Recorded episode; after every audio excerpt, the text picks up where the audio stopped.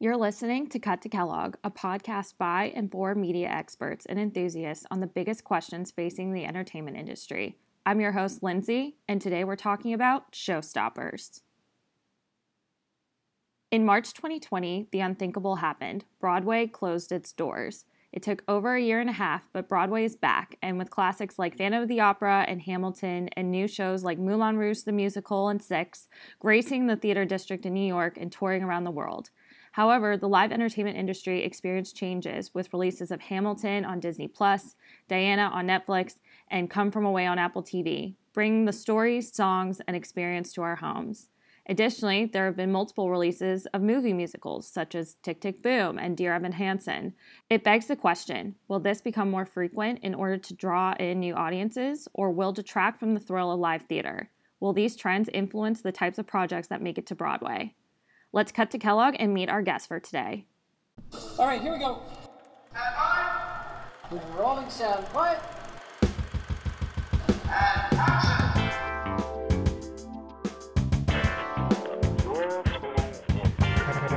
Kellogg. And the Oscar goes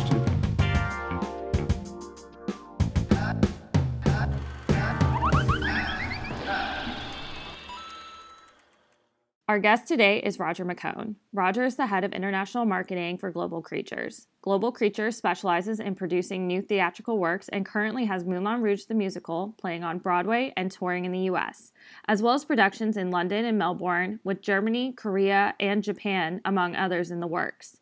Moulin Rouge the musical won 10 Tony Awards in 2021, including Best Musical. Prior to his work at Global Creatures, Roger worked as a marketing executive, building audiences for a variety of live entertainment and media clients across the globe. While a fan of all entertainment, Roger's personal interest lies in live entertainment, and will be chatting with us today about live entertainment insights, including the production and marketing evolution over time. Roger, thank you so much for being on Cut to Kellogg today. We're so excited to talk to you about all things Broadway and live entertainment. And, you know, I really want to start off with what sparked your interest in Broadway and live entertainment and how you ended up in the industry. Uh, hello, everybody. Very glad to be here. Thank you. And really, it was my parents who got me interested uh, in the performing arts. My dad was a dentist by profession, but would be a stage manager in local productions on the side. My mom was a chorus girl. They got me into local musical theater when I was a kid. I actually did some performing before my voice changed. Uh, and then my older brother started playing the drums when he was in high school. And we always had a drum set in the house. So I started playing drums as well.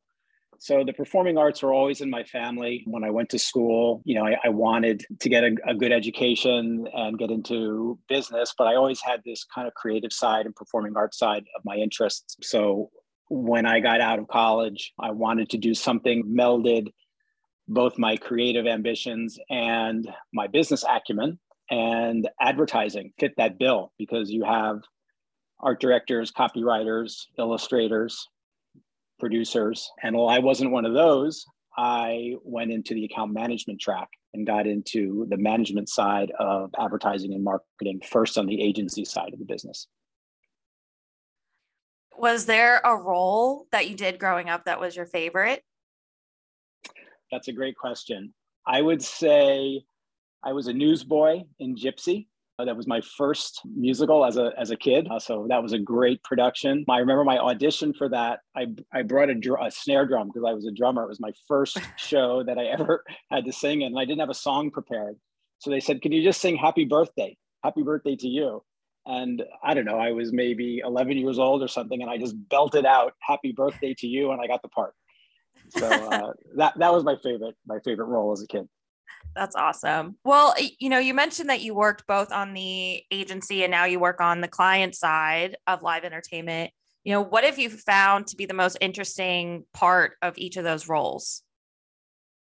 Well, they they both have their pros and cons. I would say mostly pros. You know, they're, they're, it's a great industry to be in, but those two positions are very different. So I started on the agency side, and what I really loved about that is you are working every day in the office with the creative team, you know, like the art directors, copywriters, coming up with ideas. And while I was on the account management, if you're in a, an agency that's uh, small enough and creatively driven and allows good ideas to get into the process from from anywhere, even as an account manager, you can come up with a good headline or make a recommendation on a visual concept. And you know, if you have uh, cooperative creative team, creative team, um, sometimes your ideas actually get published, and that that was wonderful. So I love being in the trenches with the creative folks uh, on the agency side. There's also a camaraderie there that develops because you know you're always you're working on the client's business, and and they present you with challenges every day. So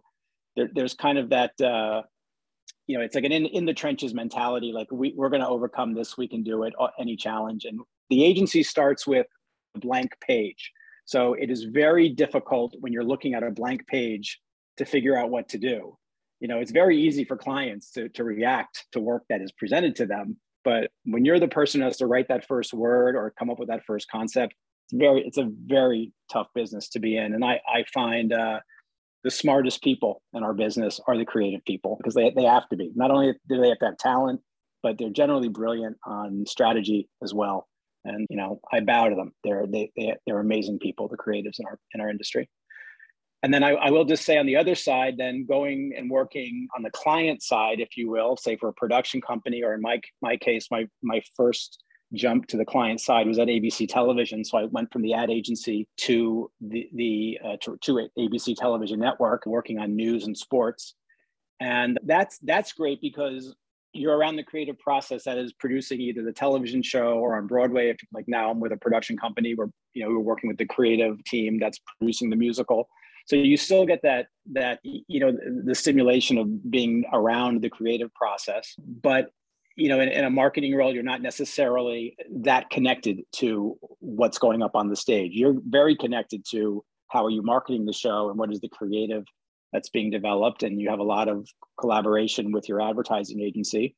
But again you know the agency has the blank page so it's very tough for them. But being part of a production company being being part of all the internal decisions you know when do we schedule what we need to do and, and working with stage management and creative team and or if it's a television production you know how the show is being produced. I mean at a very early age i was you know, running into ABC News with like Roone Arledge, like some of these guys who are long gone. But I mean, I remember for ABC Sports, you know, I was 25 and Bob Iger, who was, you know, was chairman of, of Disney, was director of sports programming at ABC Sports.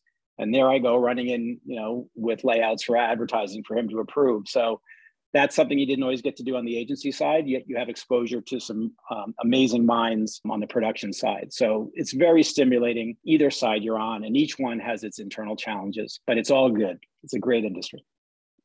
What a cool thing to be able to say that you knew bob Iger before he became yes. bob Iger. He, he, i mean that's amazing. Yeah he was amazing even then believe me. Oh man. I, and it's so interesting because i think you hear it's just so interesting to hear both sides, right? Because a lot of people tend to go agency side and want to get into production, but there are pros and cons to both. So it was really it's interesting to get your perspective since you've seen both sides. But talking more on the production side, you know, what do you think has been the biggest change in live entertainment for production companies over the last decade? Well,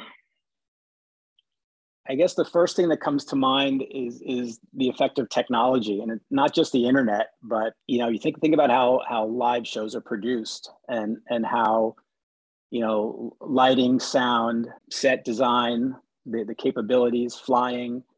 I mean, there, there there's just technology has just you know increases in leaps and bounds, and, and gives creative people the tools they need to uh, to tell these stories. But no matter how much you know technology you have it's really about the story. It's about the emotional connection with the audience. So these are just tools that that help very creative people tell amazing stories. So that that that's a big thing in terms of a production company. In some of the other industries for instance the concert industry which i've worked in marketing for for many years i think a big change was the consolidation in the concert industry of the local promoters robert sillerman Robert Sillerman, you know, started to roll up a lot of local promoters into his company SFX, which I think became Clear Channel, which became Live Nation. I mean, there, you know, it's there's been a big consolidation in the in the the promoter the promoter marketplace around the country. So so that made a big difference about how concerts were booked and were marketed and, and the artist management deals, et cetera. And then I think on Broadway, you know, what I've seen over the years was this transition from you know the impresario who uh, you know who was a producer you know maybe the one or two people who really really produced broadway shows like a david merrick or someone like that to the four or five lead producer model with an army of investors. So you might have 20 30 50 different investment groups. So as as these these uh, risky entertainment production products you know became more expensive you had to spread the risk and you had to get more investors. And know that's a big change from the old days when when you know there was one kind of one voice in the room. It was great if you're the marketer because you had one clear decision maker. Nowadays you have to get consensus among many people and it's often not that easy. Yeah i wouldn't say consensus is uh, it's not easy for sure but it, it's it makes it sound like it's kind of like a venture equity or a venture capital firm in a little in some ways because you have all these LPs and you're making investment decisions that are risky and could pay off but could and or could not. And you kind of just have to rely on the creative team to make it all happen. So it's very interesting how it's changed. And it kind of leads into my next question as to you know are there current trends in the industry that you find exciting or interesting or has there been some shifting in the landscape that could kind of make live entertainment make another jump forward? Well, obviously, you know, post or during the pandemic and post pandemic, we saw the, the, rise of streaming. Um, I also will say, you know, something that, that I've had my eye on is the gaming industry has, well, I, I would say the, the live industry has broken into the gaming industry, or the two of them have come together you know, with, with virtual concerts on Fortnite and things things like that. I mean, it just it's just incredible. But you know, the Bowery presents, you know, a great, which was a local promoter in New York and, and now is a regional, a big regional promoter in the US under the AEG umbrella. But they did a deal during the pandemic to stream shows on Twitch from Brooklyn Steel, one of their venues in Brooklyn. And uh, you know, so that that that whole thing about virtual performance is something that's really interesting. And I don't, you know, people often think, well, does that cannibalize the live experience in some way? And I really don't think it does. I think it enhances it. And I can I can cite examples, you know, from 25 years ago when Riverdance was it won the European Song Contest and I was at Radio City Music Hall at the time. We we brought it from Ireland to debut in New York at Radio City Music Hall, and it had played on on PBS, a special and everybody was worried well how are you going to sell all those tickets when everybody's already seen it on pbs well all that pbs special did was increase the interest in the show and we had an immediate sellout. I don't know we did probably i don't know 14 shows and added another 10 I, I forget what the numbers were but it was multiple shows at radio city were able to sell out because people saw it on television first and then you know you've had all you know phantom has has done the movie. Mamma Mia is a great example. And even if the movie didn't you know do giant box it, it raises awareness of the live show and makes people want to come and see the live show. So that plus the current streaming situation that kind of blossomed during covid and then has kind of cooled off a bit but it's not going away. People are going to figure out how to do it. There's a lot of rights issues that, that make it difficult. But all that exposure for the show i think is positive in the end well, let me ask you this because it is interesting because we saw, you know, during COVID, Hamilton went on Disney Plus, Diana went on Netflix even before it opened on Broadway. And, you know, as you had mentioned, Dear Evan Mamma Mia is a movie. They released Dear Evan Hansen and Tick Tick Boom. I I guess do you think there it's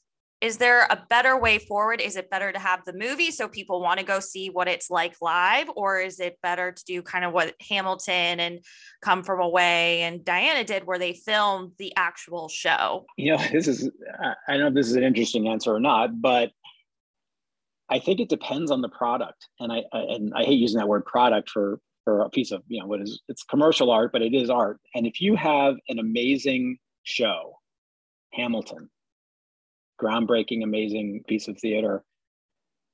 That's something that could go either way. If you have if you have an amazing concept that starts as an amazing, you know, that that can that can be be fine as well. It, it depends on on on you, know the, the the show that you're talking about. It's got to be amazing. It's got to be fantastic. And if it starts live and then goes to a movie, if the concept is good and the production is right, the casting is right, you know they're they're, they're both going to do well and they're both going to going to complement each other. So you know if you don't have such a great great concept and it goes to you know to film first and the film flops no one's going to want to make it into a into a, a, stage show. Although that's not always true. Some people will take an idea that flopped in a film and, and and turn it into a you know a viable live live product. But uh, I think they just both help each other, and success depends on you know you, you can put everything down on paper. It's got to be a great idea. It's got to have great collaborators, but until it's actually put up on stage and people see it, interact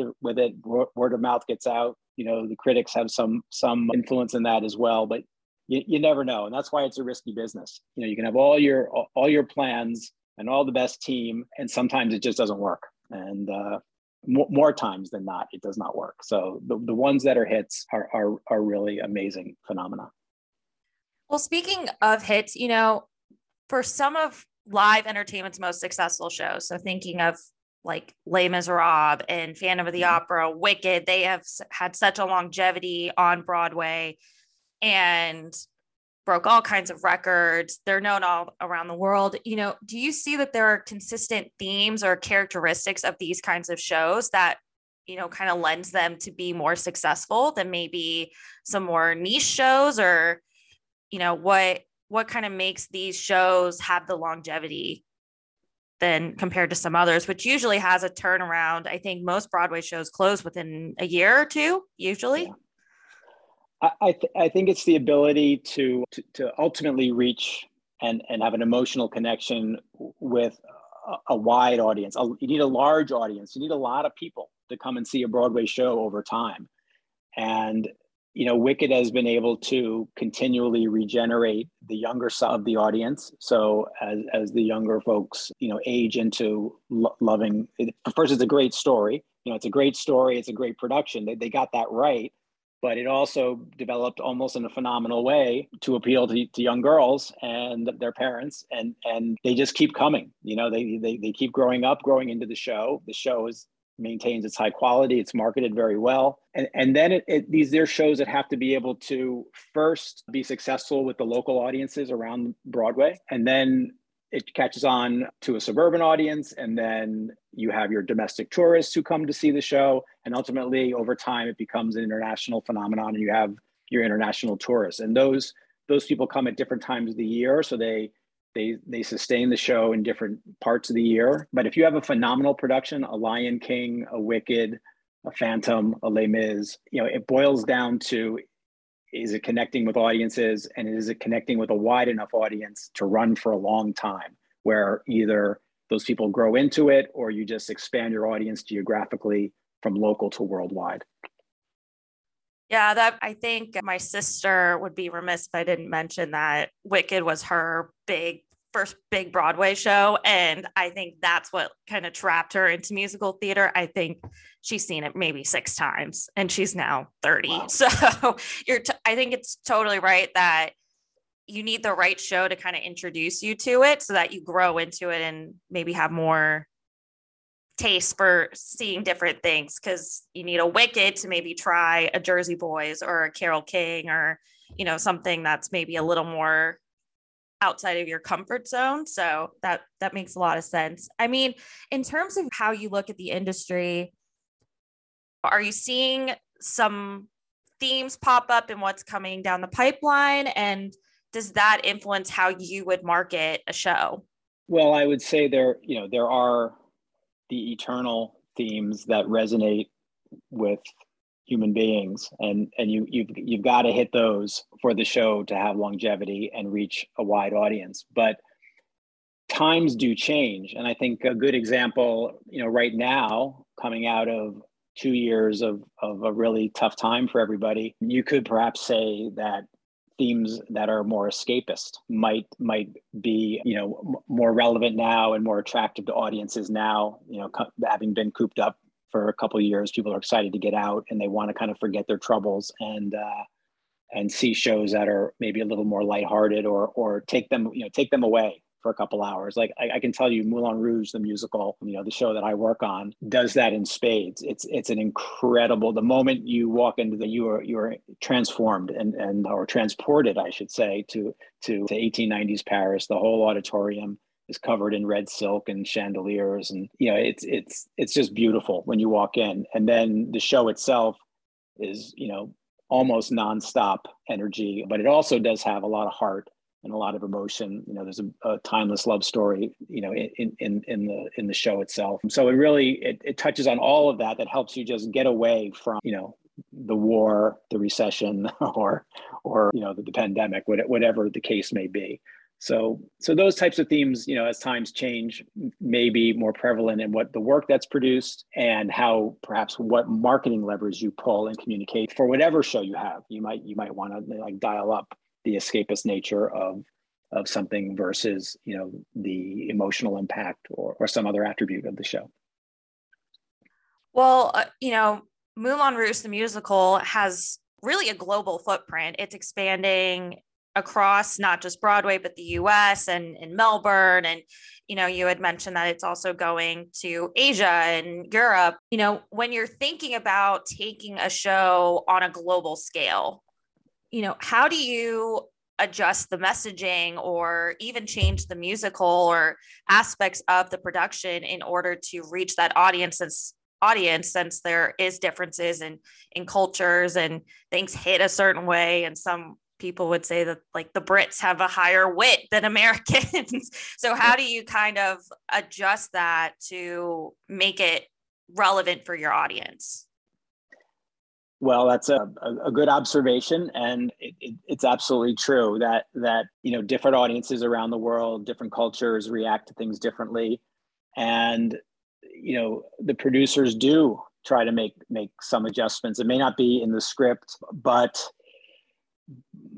but how, certainly in how the show is marketed, certain Im- imagery is is either dialed up or dialed back. The, the style of graphics, the style of video edit, you, you, would try perhaps to adjust for a London audience versus a North American tour audience. You know, our audience in Germany reacted. We did some research and reacted differently to our core creative assets. They reacted a little differently than some of the feedback we get in New York. Obviously, in Asia, culture is very different. So certain themes are going to be accentuated and, and some dialed back. But the, the core the core global brand has to sit firmly in the core values of the production itself.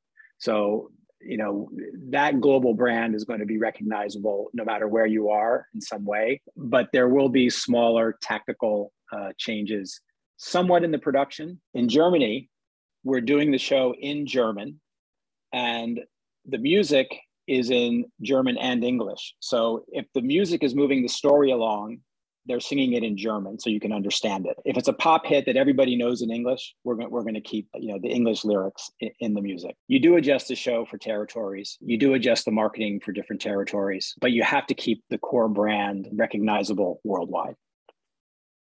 I bet it sounds very different in German than it does in the US. I mean, I remember seeing a show in London, which, you know, they speak English, and even I think it was Wicked. And I was like, that does not sound it, it sounds so different and they we both speak english the english may argue that we don't really speak english but yeah i mean that's so so interesting i as a follow-up question when you're thinking about where to go next, what are some of the factors that you're thinking about? You know, doing Japan versus China or Germany versus Italy? What are, what are kind of the factors that go into that? Several factors. Part of it is, you know, what is the available audience? Is there a live theater audience in that market to make it economically viable? Some of it is relationship based. You know, the producers of these various shows have relationships with presenters around the country and around the world.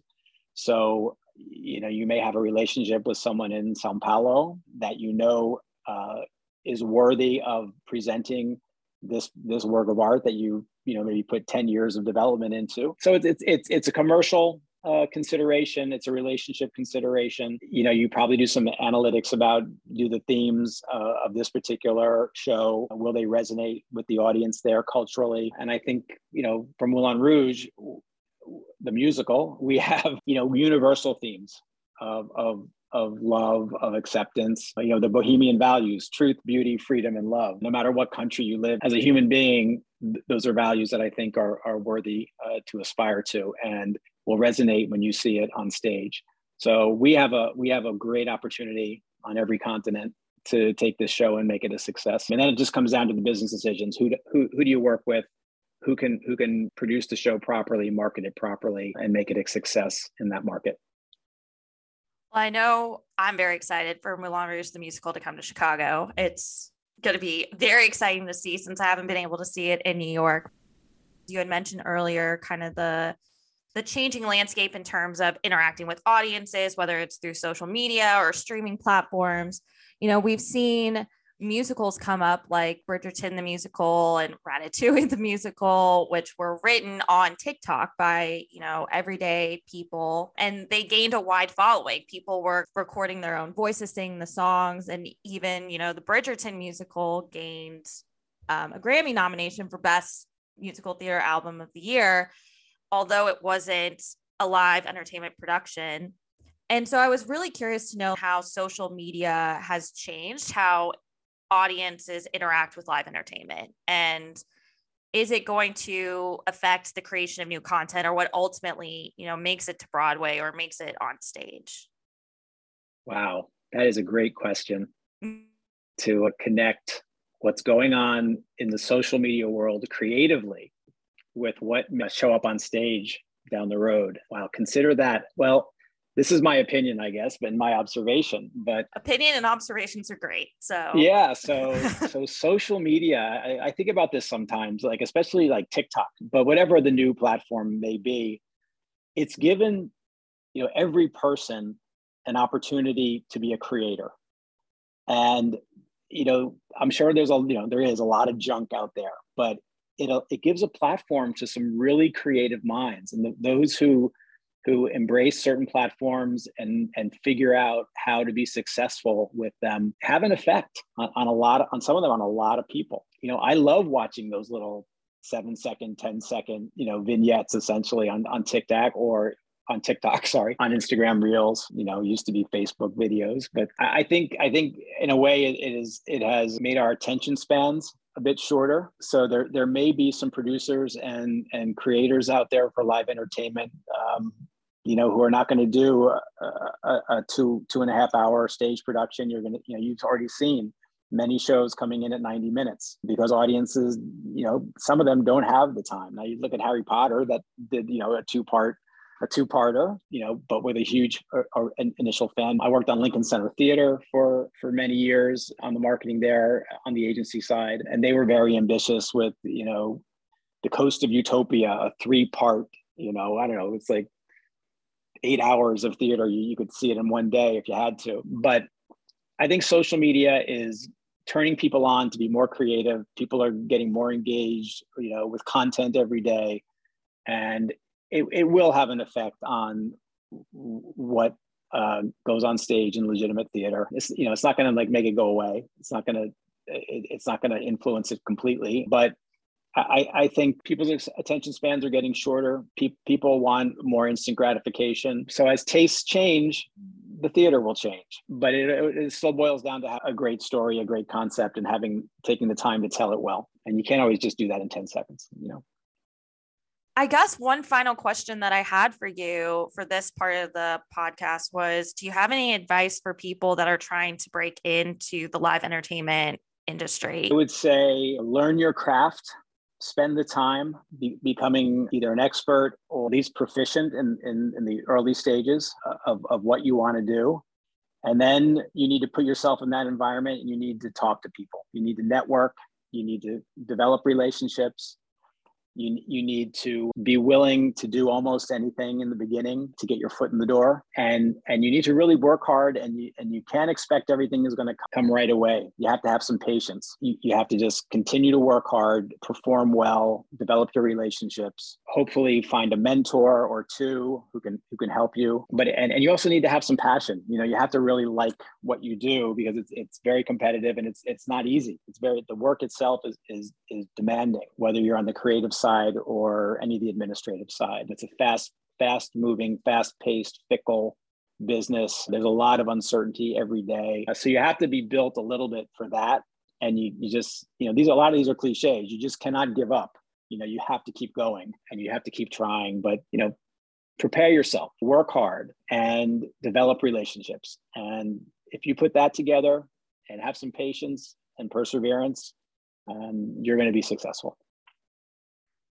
Well, that was awesome to hear. And I think cliches are have rings of truth in them. That's why they're called cliches. Yes. Roger, I want to say thank you so much for being on our podcast today. You know, I it's been such a pleasure talking with you. This isn't the first time I've talked with you, and it's always so much fun to catch up. But now it's time for a segment we like to call the final cut, where we ask you a few questions about the content you're currently consuming. Uh, the first question is what is your favorite piece of recent media? It can be content or a certain live experience that you would recommend.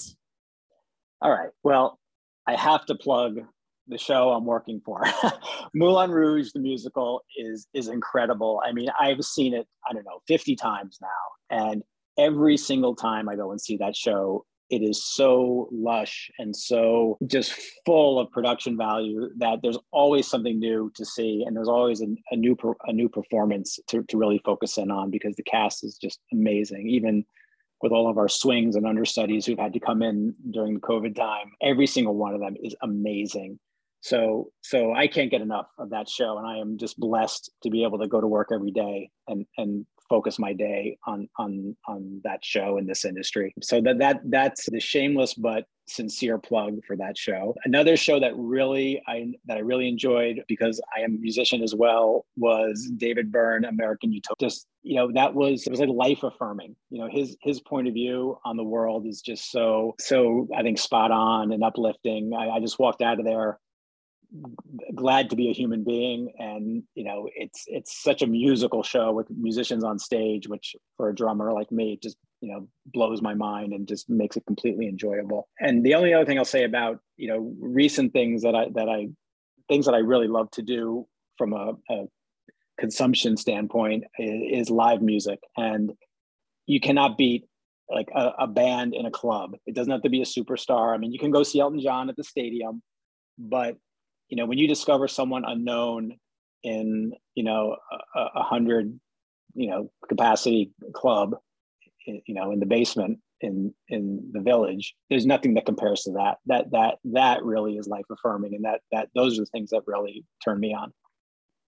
Awesome. So the next question is what tv show movie or broadway show do you always love to rewatch well, believe it or not, I don't I don't watch a lot of TV anymore. I'm not big on episodic television. I'm not a movie connoisseur. I, I will tell one story about what I what I call my favorite movie, and I, and I was I was brought up better than this. I will tell you. But when I was in high school, Animal House came out. I don't even know if you guys know what Animal House is, but but uh, it was John Belushi, who was an amazing Saturday Night Live uh, cast member. But it was a a really stupid sophomore coming of age, you know, fraternity movie essentially. But it is a classic. And when I when it came out, I was at the stage where I was looking at schools, and you know, Animal House had the toga party at the fraternity, and I was going to visit Bucknell with my my sister and her my brother in law who was a,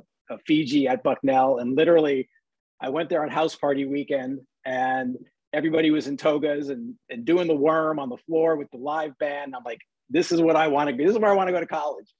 and uh, I end up going to Bucknell, but Animal House always, you know, whenever, if I ever find that, you know, wherever it shows up these days, I can't turn it off. I have to watch it. And it's just, uh, you know, John Belushi's performance is unbelievable. God rest his soul. But that that's my classic movie that I like. And uh, really, yeah, that's it. That's, that's the movie that I'll always rewatch It's very serendipitous that you were going to visit colleges right when you saw that movie. It was yes, some divine intervention there. What famous person has been on your mind and why? You know, recently, you know, who just popped into my head was uh, because I saw the clip online. I didn't watch the Oscars, but Lady Gaga and Liza Minnelli, and it was particularly particularly relevant to me because at Radio City when I worked there, we produced Liza Minnelli a, a, few shows, big big shows that she did at Radio City. We also produced her her show Liza at the Palace, which is at the Palace Theater on Broadway. So myself, uh, my older brother um, Ed, who who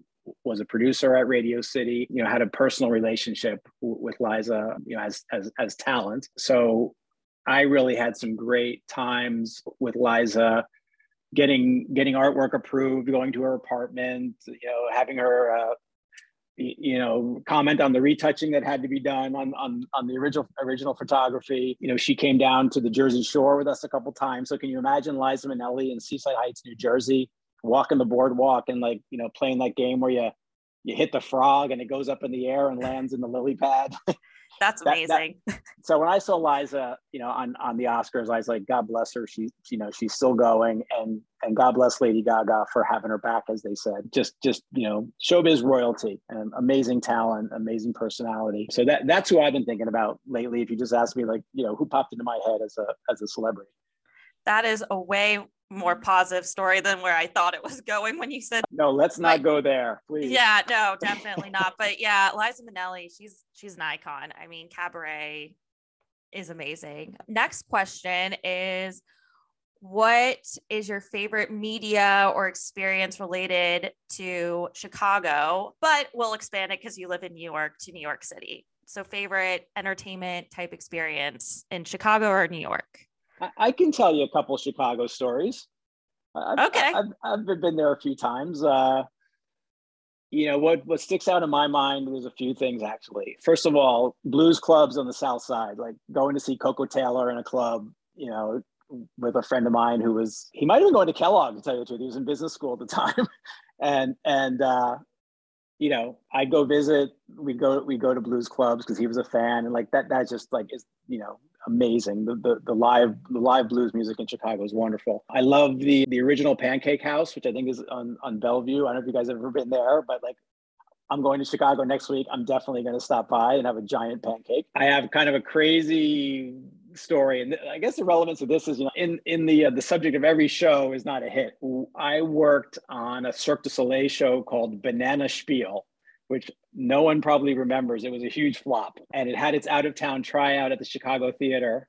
And I was there with my colleague from Serino Coyne, Jim Russick, and I went, went over to, to see the show because we were, we were shooting uh, B-roll for the for the New York marketing.